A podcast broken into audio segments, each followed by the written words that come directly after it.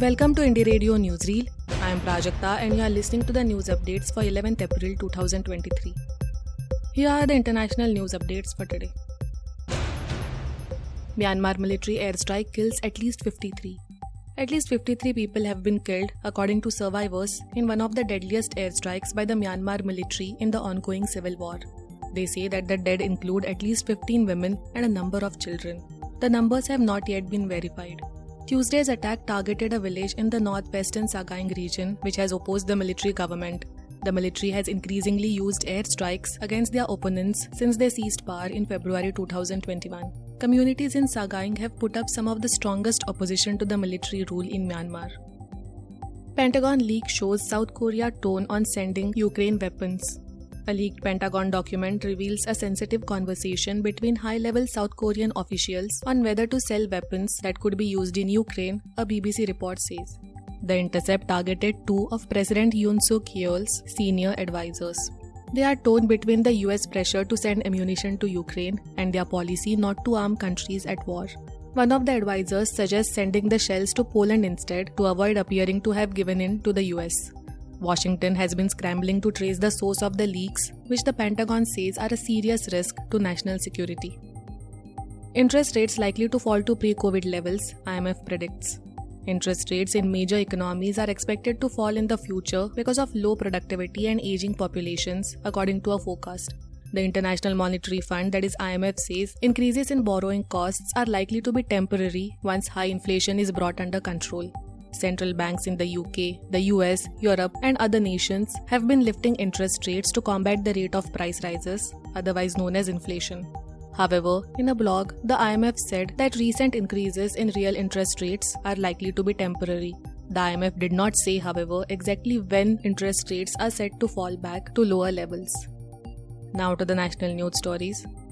New digital personal data protection bill to be tabled during monsoon session, says government. The Union government informed the Supreme Court on Tuesday that a new law, namely the Digital Personal Data Protection Bill 2022, to enforce individual privacy in online space is ready. The new bill, if passed by the Parliament, would replace the current information technology, reasonable security practices and procedures, and sensitive personal data or information rules, which was notified in 2011. The Supreme Court had recognized privacy as a fundamental right in 2017 and highlighted the need to protect online personal data from prying eyes. Serious challenge of cross border drone supply of illicit weapons, says Indian ambassador. India is facing a serious challenge of cross border supply of illicit weapons using drones, which cannot be possible without active support from state authorities, New Delhi's envoy said in an apparent reference to Pakistan.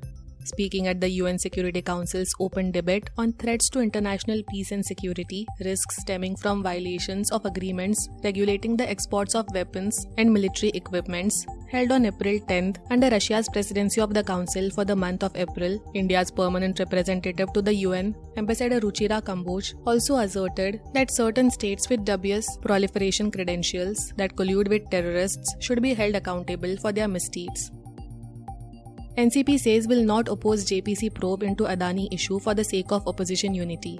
In a world faced from his earlier opposition to a probe by a joint parliamentary committee that is JPC into allegations leveled against the Adani group by short selling firm Hindenburg, Nationalist Congress Party that is NCP chief Sharad Pawar on Tuesday said that he would not oppose a JPC probe for the sake of maintaining opposition unity.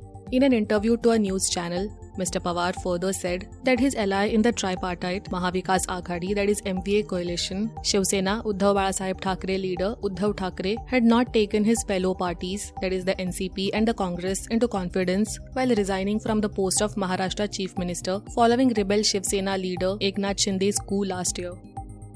Thank you for listening to Indie Radio Newsreel.